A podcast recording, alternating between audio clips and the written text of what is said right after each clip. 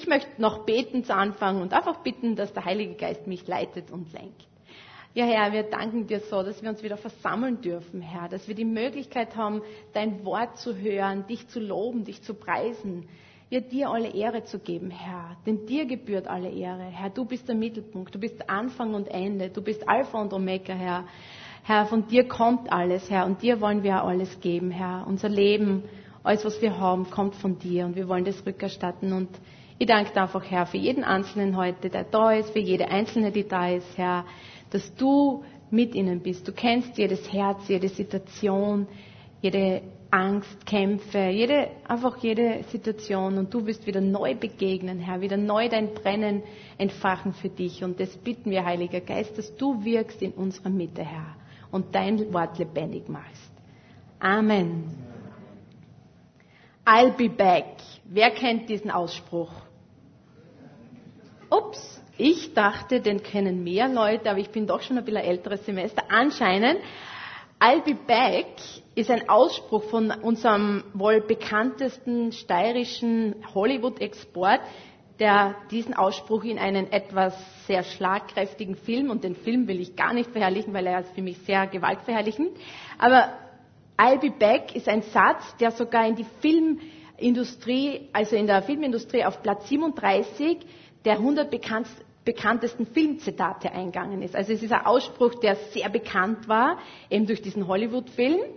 Und der Schauspieler in diesem, in diesem Film wollte damit sagen, hey Leute, mich seht ihr nicht das letzte Mal, ich komme wieder. Aber keine Angst, ich will heute wirklich nicht über irgendeinen Hollywood-Film sprechen und schon gar nicht über diesen. Ich habe ihn nicht mal gesehen, aber ich glaube, der ist wirklich sehr gewaltverherrlichend, also nicht zum Empfehlen. Ich will mit euch nicht über diesen Film reden, sondern ich will mit euch über Gottes Wort reden, weil das viel wichtiger ist und viel ausschlaggebender.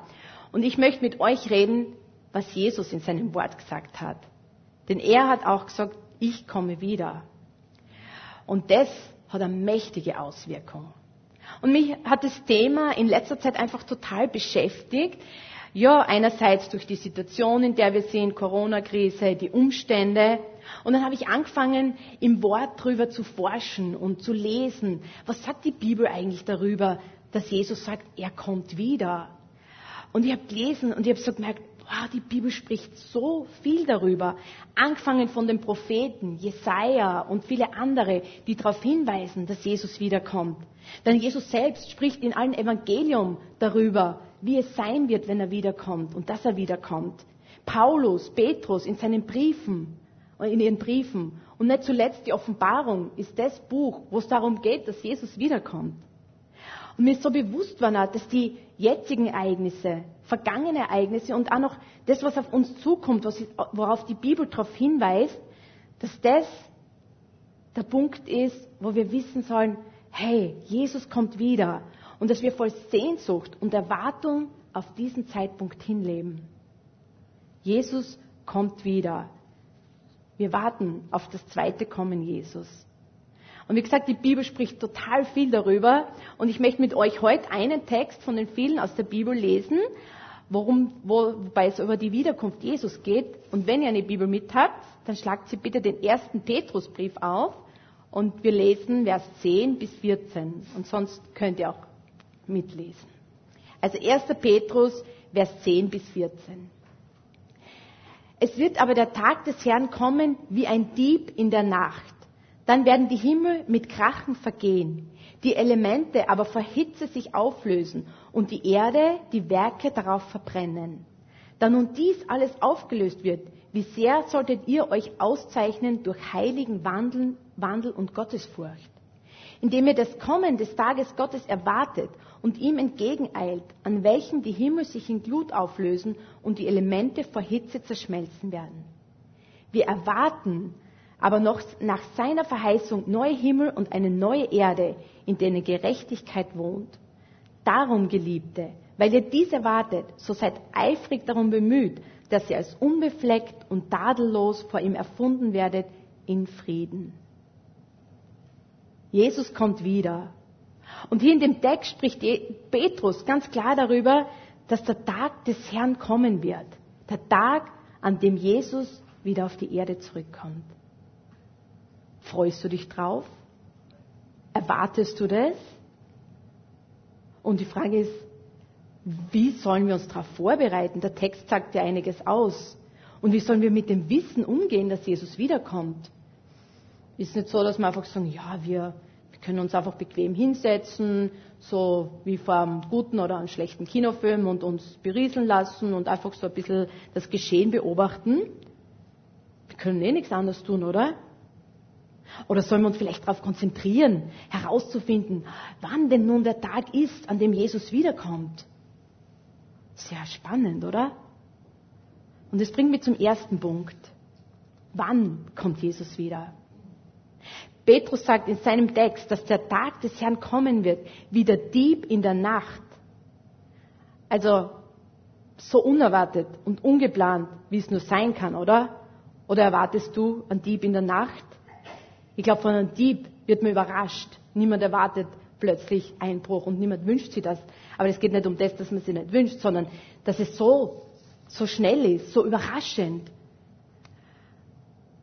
Und die Frage ist für mich, müssen wir das wissen, wann das ist? Ich finde es ja durchaus interessant, dass sogar Christen sich mit der Frage abmühen und viel Zeit damit vergeuden, herauszufinden und es sogar ausrechnen probieren. Aber in der Bibel steht so, so viel Gegensätzliches drüber. Zum Beispiel in Markus 13, die Verse 31 bis 32, sagt Jesus, Himmel und Erde werden vergehen, aber meine Worte werden nicht vergehen. Und jenen Tag aber und die Stunde weiß niemand, auch die Engel im Himmel nicht, auch nicht der Sohn, sondern nur der Vater. Habt Acht und wacht und betet, denn ihr wisst nicht, wann die Zeit da ist. Markus schreibt hier, dass nicht mal die Engel wissen, wann er wiederkommt und nicht mal Jesus selbst, sondern nur der Vater im Himmel. Nur der Vater im Himmel weiß den Zeitpunkt. Und ich denke mir, Gott hat sich was dabei gedacht, dass es so ist. Wir wissen nicht, wann Jesus wiederkommt. Und wir müssen es auch nicht wissen. Ich glaube, dass Gott will, dass wir uns auf Wichtigeres konzentrieren. Und ich habe so gelesen und das gesamte 13. Kapitel des Markus-Evangelium und viele andere Stellen in der Bibel sagen uns, wie wir leben sollen, während wir auf die Wiederkunft Jesu warten. Und ich glaube, das ist der ausschlaggebende Punkt dass die Bibel uns zeigt, wie wir leben sollen, wie wir diese Zeit verbringen sollen, während wir auf die Wiederkunft Jesu warten. Ich denke mir, das Wichtigste ist auch als Christ, dass wir das Wort kennen, Gottes Wort, Gottes lebendige Wort, das spricht zu uns, dass wir studieren, in uns aufnehmen und nach den Anweisungen des Wortes erleben und dass wir unsere Beziehung zu unserem himmlischen Vater täglich pflegen, um ihn näher kennenzulernen, seine Stimme mehr zu kennen, uns führen und leiten lassen. Und ich finde es auch gerade in der heutigen Zeit so herausfordernd, wo wir so viele Stimmen hören. Ich glaube, jeder Einzelne von uns kennt das. Man wird voll gedröhnt mit Lärm, mit Stimmen. Alles, so viel prasselt auf uns ein. Und oft kann man gar nicht unterscheiden, woher kommt das überhaupt? Ist das überhaupt gut für mich? Brauche ich das? Muss ich mir das anhören und, und was macht es überhaupt mit mir? Aber ich denke mir, wenn wir mehr und mehr Gottes Wort in uns aufnehmen und den Heiligen Geist in uns wirken lassen, dass er uns mehr und mehr das Wort erklärt und lebendig macht, dann können wir mehr und mehr das Gute vom Schlechten unterscheiden, sogar Wahrheit und Lüge. Und wir leben in einer Welt, die einfach laut ist, viele Stimmen rund um uns. Und viele wollen uns sagen, das ist gut, das ist richtig, das musst du tun, das musst du glauben. Und ich finde, es kann total verwirrend sein. Es kann in die Irre führen und uns echt ablenken vom Wesentlichen. Und ich habe mal gehört, dass wie Bankbeamte lernen, eine falsche Banknote von einer richtigen zu unterscheiden. Und ich finde es spannend. Sie müssen nicht jede falsche Banknote, die Sie in die Finger kriegen, voll studieren und, und analysieren und, und was weiß ich genau anschauen, sondern Sie lernen die richtige ganz gut zu studieren, zu erkennen, was sind die Merkmale. Und wenn Sie die richtige gut kennen, dann erkennen Sie ja die falsche. Und ich glaube, das ist auch für uns Christen so eine wichtige Sache, die Wahrheit zu erkennen die Wahrheit mehr und mehr in uns aufzunehmen, damit wir auch Dinge erkennen, die nicht gut für uns sind. Vielleicht sogar uns in die Irre führen wollen, uns abdriften lassen. Gottes Wort zu kennen. Und ich finde das auch gerade so wichtig auf dem Hinblick, gerade im Hinblick auf die Wiederkunft Jesus. Worauf konzentrieren wir uns im Leben? Wo ist deine Aufmerksamkeit? Jesus sagt einmal, auch das ist auch in unserem Text, Himmel und Erde werden vergehen, aber meine Worte werden nicht vergehen. Weißt du, dass alles, was hier ist, was wir sehen, nicht von Bestand ist? Kein Geld, keine Karriere, kein Haus, kein Besitz. So viel wir haben, wir können nichts mitnehmen. Ich habe gerade vor kurzem einen Artikel in einer Zeitung von einem oder vielleicht dem reichsten Mann der Welt gelesen. Und dieser Mensch hat Geld, das ist jenseits von Gut und Böse, das sind nicht unsere Dimensionen, würde ich mal sagen. Und ich habe gelesen, was der mit seinem Geld so macht. Also abgesehen davon, dass er wahrscheinlich hunderte oder was wie viele Anwesen überall irgendwo in der Welt hat, investiert er in seinen Jugendtraum, sich eine Welt eine neue eigene Welt im Weltall aufzubauen. Er will seine eigene Welt im Weltall aufbauen. Und wie ich das gelesen habe, habe ich mir gedacht, Wahnsinn, worin investieren Menschen ihr Geld? In, in, dass sie glauben, sie können ewig leben, wenn die Welt hier vielleicht vergeht, dass sie eine bessere Welt sich selbst schaffen. Und in irgendwelche unrealistische Zukunftspläne. Und ich frage mich, worin investieren wir unser Geld, unsere Zeit, unsere Energie, was davon hat wirklich Bestand in der Ewigkeit? All diese unrealistischen Träume und, und Pläne, die haben nicht Bestand. Egal, ob da irgendeine neue Welt irgendwo in einer Sphäre ist. Das hat nicht Bestand für die Ewigkeit. Alles wird vergehen. Und als Christen dürfen wir da echt eine andere Einstellung haben und unsere Zeit, Kraft, Energie in was anderes investieren, weil wir lesen in der Bibel im 2. Korinther 4,18, da wir nicht auf das Sichtbare sehen, sondern auf das Unsichtbare. Denn das, was sichtbar ist, das ist zeitlich. Was aber unsichtbar ist, das ist ewig. Worin investieren wir uns? Worin investierst du dich? Und das bringt mich zum zweiten Punkt. Wie sollen wir die Zeit hier auf Erden verbringen, bis Jesus wiederkommt? Die erste Frage ist mal, erwartest du persönlich das Kommen Jesus? Wartest du drauf? So wie es in unserem Text steht, wir sollen darauf warten. Mit welcher Einstellung, mit welcher Haltung lebst du in dieser Gewissheit? Und in unserem Text lesen wir, in welcher Haltung wir auf das Kommen des Herrn Jesus sein sollen. Petrus sagt da, da nun dies alles aufgelöst wird, wie sehr sollt ihr euch auszeichnen durch einen heiligen Wandel und Gottesfurcht, indem ihr das Kommen des Tages Gottes erwartet und ihm entgegeneilt. Wir sollen uns auszeichnen durch einen heiligen Wandel in Gottesfurcht, indem wir das Kommen des Herrn erwarten und ihm entgegeneilen. Ja, heiliger Wandel in Gottesfurcht, was bedeutet das? Also ich denke mir, es hört sich sehr heilig an und ich denke mir, das sind so viele Aspekte darin. Und ich habe für mich einmal ein paar Aspekte rausgeholt, die einfach auch in unserem Text vorkommen, im Petrusbrief. Und zwar äh, schreibt auch der Hebräerbriefschreiber in Kapitel 12, 14. Jagt nach dem Frieden, mit dem jedermann und, mit jedermann und der Heiligung, ohne die niemand den Herrn sehen wird. Und achtet darauf, dass nicht jemand die Gnade Gottes versäumt, dass nicht etwa eine bittere Wurzel aufwächst und Unheil anrichtet und viele durch diese befleckt werden.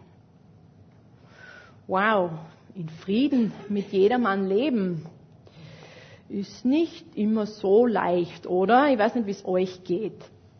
Aber als Christen haben wir kein Problem, oder? Frieden leben nur 50 nicht? Hat jemand eine andere Meinung? Friede, Freude, Eierkuchen, wenn da nicht diese Schwester wäre, die mich schon so lang auf die Nerven geht. Ich halte sie einfach nicht mehr aus. Die nervt mich schon wochenlang. Die ist so lästig. Ich kann sie nicht mehr anschauen. Und wenn ich sie sehe, dann mache ich einen großen Bogen um sie. Oder vor fünf Jahren hat mir ein Bruder mal so richtig beleidigt. Also das war sowas von unfair und ungerecht. Seitdem rede ich kein Wort mehr mit dem. Muss ja nicht. Kann ihm aus dem Weg gehen. Ich weiß nicht, wer von euch solche Gedanken kennt. Also ich gebe es offen zu, mir sind solche und ähnliche Gedanken nicht ganz fremd, sage ich mal. Und wenn ich die Einzige unter euch bin, dann bitte betet für mich. Also, ich sage es ganz ehrlich. Aber in unseren Versen lesen wir, wir sollen dem Frieden nachjagen. Und ich denke mir, nachjagen, das ist nicht etwas Passives, wo ich einfach da sitze und sage, naja, wurscht, schauen wir halt einmal, was passiert, kann ich nichts tun. Nein, das ist etwas Aktives. Ich soll mich bemühen und es anstreben, in Frieden mit Menschen, Geschwistern zu leben. Und vielleicht kommt dir jetzt gerade ein Bild von einer Person oder Gott legt dir jemand aufs Herz, der dir einmal verletzt hat, die dich beleidigt hat, ganz was Böses gesagt hat oder was getan hat. Und Gott sagt, hey, bring, bring diesen Schmerz zu mir, bring diese Verletzung zu mir und vergib der Person. Schieb's nicht auf. Jetzt ist die Zeit. Wir sollen dem Frieden nachjagen. Wir sollen uns darum bemühen. Und es ist auch etwas, was wir anstreben, aktiv. Und vielleicht ist es wirklich heute an der Zeit, zu jemandem hinzugehen, sich zu entschuldigen oder einfach sagen, hey, ihr vergibt dir. Gott hat uns vergeben, so viel, und wir dürfen aus dem leben. Und Petrus sagt in seinem Text, Darum, Geliebte, weil ihr dies, also das Kommen des Herrn, erwartet, so seid eifrig darum bemüht, dass ihr als unbefleckt und tadellos vor ihm empfunden werdet, in Frieden. Immer wieder, das in Frieden. Also ich denke mal, für Gott ist es so eine wichtige Sache, dass wir in Frieden miteinander leben. Und ich denke mal, das ist auch so ein Bild für die Welt draußen. Wenn wir in Frieden, wenn wir in Vergebung leben, das ist so ein Unterschied zur Welt. Und wir sollen einen Unterschied machen.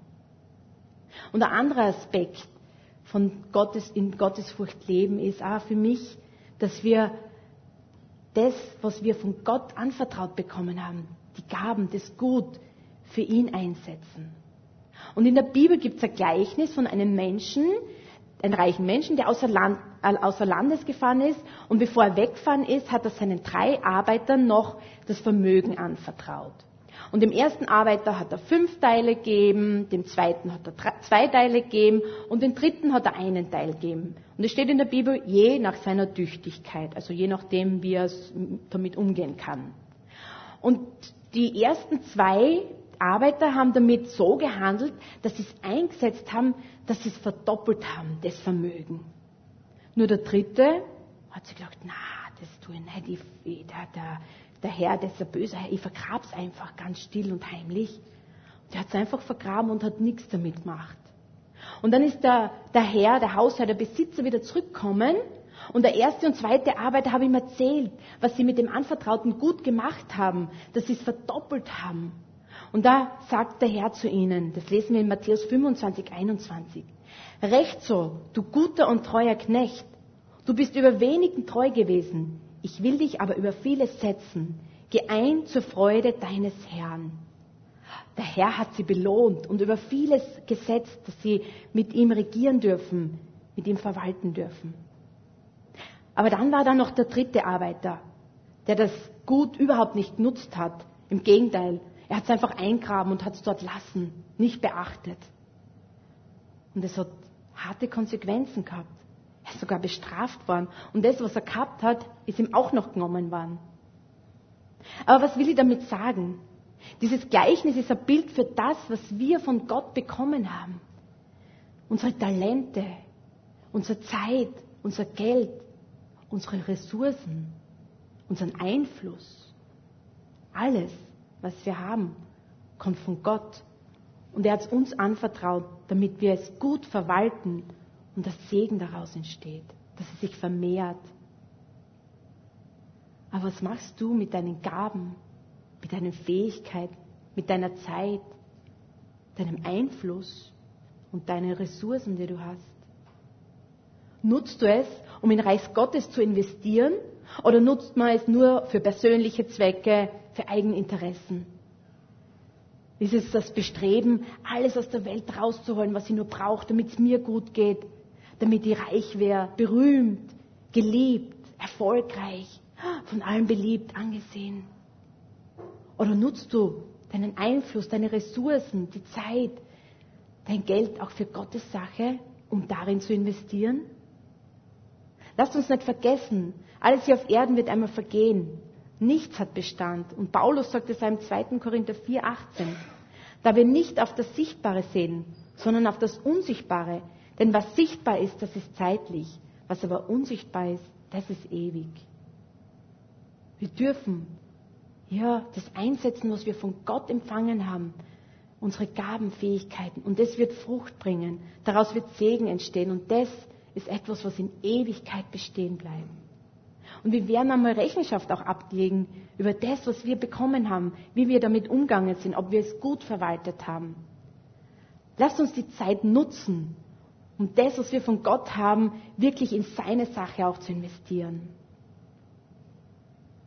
Und heiliger Wandel in Gottesfurcht heißt auch, dass ich mich in meine Beziehung zu meinem himmlischen Vater investiere, dass ich diese Beziehung täglich pflege, dass ich die Beziehung zu Jesus am Brennen halte.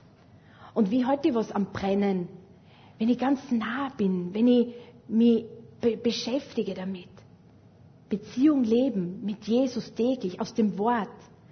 Und Jesus sagt da in Johannes 15,5, ich bin der Weinstock, ihr seid die Reben. Wer in mir bleibt und ich in ihm, der bringt viel Frucht. Denn getrennt von mir könnt ihr nichts tun. Das ist es, am Weinstock bleiben. Wir können ohne Jesus nichts tun, was wirklich Frucht bringt. Und das ist Lebenskraft, an Jesus bleiben. Aus dieser täglichen Beziehung zu Jesus leben, verbunden bleiben. Und durch den Heiligen Geist, ja, können wir das. Und er kann, wenn wir ihn wirken lassen und uns mehr noch ihm ausstrecken, dann wird diese Beziehung immer brennender. Und daraus entsteht Frucht. Nicht, wenn wir uns selber anstrengen und abmühen aus eigener Kraft. Und Johannes sagt da in, in Kapitel 7, 38, wer an mich glaubt, wie die Schrift gesagt hat, aus seinem Leib werden Ströme lebendigen Wassers fließen. Und ich glaube, wir brauchen das so dringend in dieser Zeit, diese Beziehung, auch dieses Erfülltsein mit dem Heiligen Geist, damit Ströme lebendigen Wassers aus unserem Leib fließen, um Segen zu verbreiten. Unsere Beziehung mit Jesus am Brennen halten durch den Heiligen Geist. Das ist so wichtig. Strecken wir uns immer wieder danach aus, nach neuen Erfüllungen, nach neuen Begegnungen, nach mehr von Gott, nach mehr von Jesus, vom Heiligen Geist. Und unser Petrus-Text sagt auch, dass wir das Kommen des Herrn erwarten und ihm entgegeneilen sollen. Also ich weiß nicht, wie es euch geht, aber wenn ich auf etwas warte, was mir sehr wichtig ist, dann bin ich so richtig gespannt.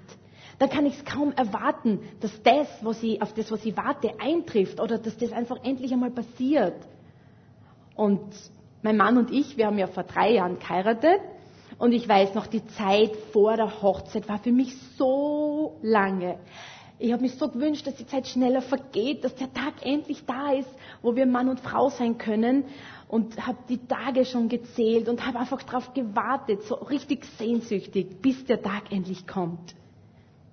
Aber ich kann euch sagen, rückblickend war das so eine wichtige Zeit, die Vorbereitung, die Wartezeit bis dahin, weil wir uns einfach in der Zeit besser kennengelernt haben. Wir haben gemeinsam wirklich Schwierigkeiten und Herausforderungen erlebt und auch gemeinsam bewältigt. Und wir haben uns echt bewusst füreinander entschieden. Aber wenn Probleme da waren und wenn wir gewusst haben, es läuft nicht alles glatt. Deshalb war die Zeit einfach voll wichtig. Und trotzdem habe ich mich danach gesehnt, dass der Tag endlich kommt. Und ich glaube, jede Frau, die einmal Braut war, die geheiratet hat, weiß, dass man als Braut nicht die da sitzt und sagt mal, okay, zwei Monate ist soweit, schauen wir mal, ja, wird schon alles laufen? Nein. Hochzeitsvorbereitung, Kleid aussuchen, Schuhe, Friseur, Kosmetiker, Feierlichkeiten planen, Einladungen, Gäste einladen und, und, und, und. Ich glaube, jede Frau weiß davon, ich hoffe, die Männer auch. Okay, die Liste kann dementsprechend lang sein, je nachdem, wie aufwendig dieser Tag gestaltet ist. Aber gemeinsam auf das Ziel hinarbeiten, eines Tages Mann und Frau zu sein. Wow, ich habe mich so darauf gefreut und ich bin dem so eigentlich entgegengeeilt, wie, Jesus, wie Petrus das in seinem Text sagt. Und ich finde es so spannend, dass die Bibel auch gerade dieses Bild zwischen Ehe, Ehe zwischen Mann und Frau verwendet für das Bild von Jesus als dem Bräutigam und die Gemeinde als die Braut, die sich vorbereitet auf seine Wiederkunft, auf sein Kommen. Und in der Offenbarung 19 lesen wir, lasst uns fröhlich sein und jubeln und ihm die Ehre geben, denn die Hochzeit des Lammes ist gekommen und seine Frau hat sich bereitet. Vorbereitet. Ich bin nicht untätig da gesessen, sondern ich habe mich vorbereitet. Ich habe mich gefreut drauf. Ich habe es erwartet. Erwartest du das Kommen des Herrn? Lebst du in dieser freudigen Erwartung, dass der Herr wiederkommt?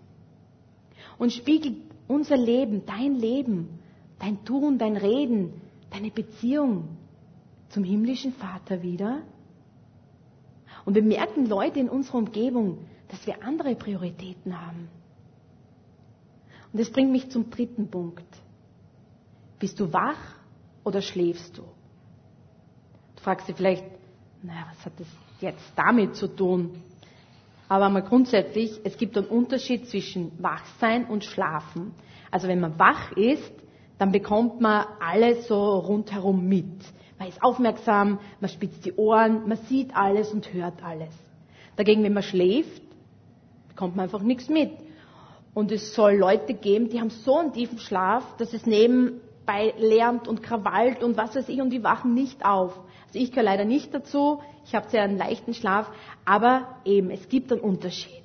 Und der Evangelist Markus schreibt in seinem Evangelium, habt Acht und wachet und betet, denn ihr wisst nicht, wann die Zeit da ist, die Zeit, wann Jesus wiederkommt. Wir sollen wachsam sein. Wir sollen beten, dass wir die Weisheit haben, die Kraft, erfüllt sie mit dem Heiligen Geist. Habt Acht und wachet. Und ich weiß nicht, ob ihr schon einmal einen Termin verschlafen oder verpasst habt. Ich glaube, das kann jedem mal passieren oder ist jedem schon einmal passiert. Mir auf jeden Fall schon öfter. Und einmal, das kann ich mir noch erinnern, da war ich auf einer Reise von Neuseeland nach Österreich zurück und ich habe einen langen Zwischenstopp auf dem Flughafen in Hongkong gehabt. Acht Stunden. Und ich habe mir entschieden, ich bleibe am Flughafen, weil mir ist es zu blöd, da in die Stadt zu fahren, kenne ich mich nicht aus. Und habe einfach so die Zeit vertrödelt, bin Kaffee trinken gegangen, essen, einfach herumgebummelt, ein bisschen Shopping. Und irgendwann habe ich dann mal auf die Anzeige dafür geschaut und habe gesehen, okay, mein Flug, Zürich, was, weiß ich schon, welches geht und habe es nicht mehr so registriert, habe gewusst, das ist eh der Flug dann habe ich gedacht, ich habe noch ein bisschen Zeit, ich lege mich jetzt ein bisschen aufs Ohr, schlafe ein bisschen und stelle einen Wecker, aber das ist schon wichtig. Und alles klar, Wecker abgegangen, habe mich da hingestellt zum Gate, Boarding Pass, stelle mich ganz locker, relaxed in die Reihe, zeige ich meinen Pass, sagt er, nein, Sie sind falsch, also auf Englisch.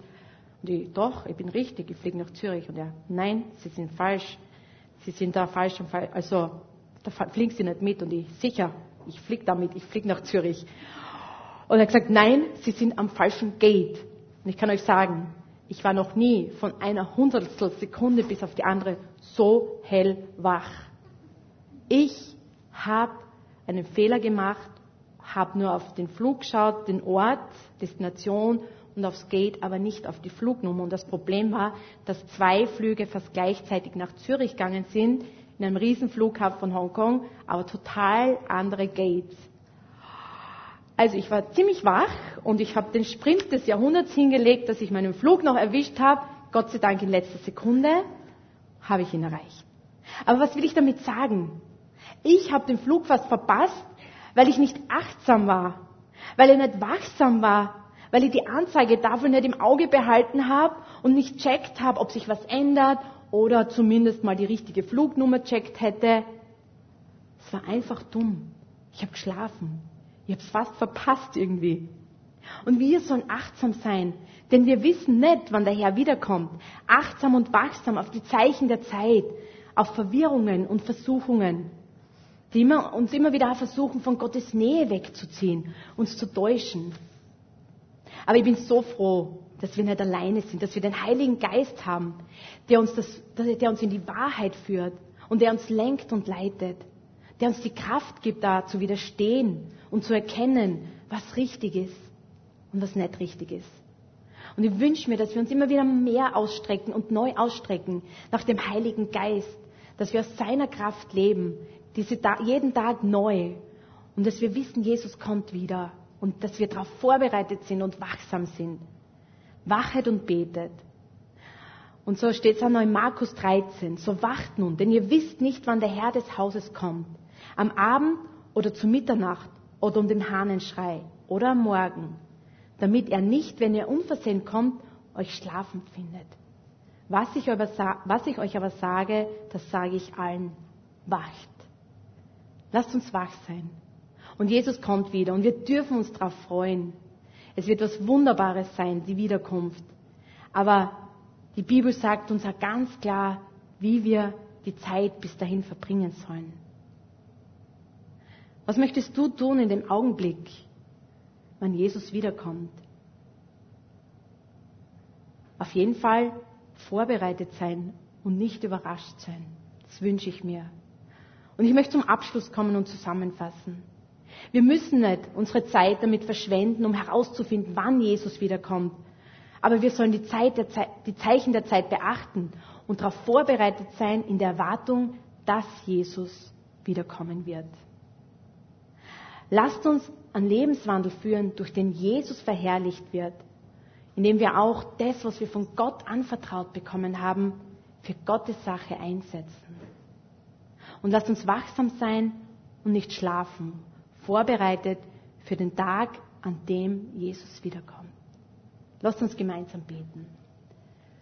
Ja, Herr Jesus, ich möchte so danken, dass dein Wort so klar ist, dass du uns darauf vorbereitest in deinem Wort, dass du uns zeigst, Anweisungen gibst, wie wir leben sollen bis dahin. Und wir dürfen mit freudiger Erwartung auf den Tag hinleben und entgegeneilen und einfach erwachsam sein, dass wir einfach uns nicht in, in die Irre treiben lassen oder irgendwie versuchen lassen, sondern an dir festhängen.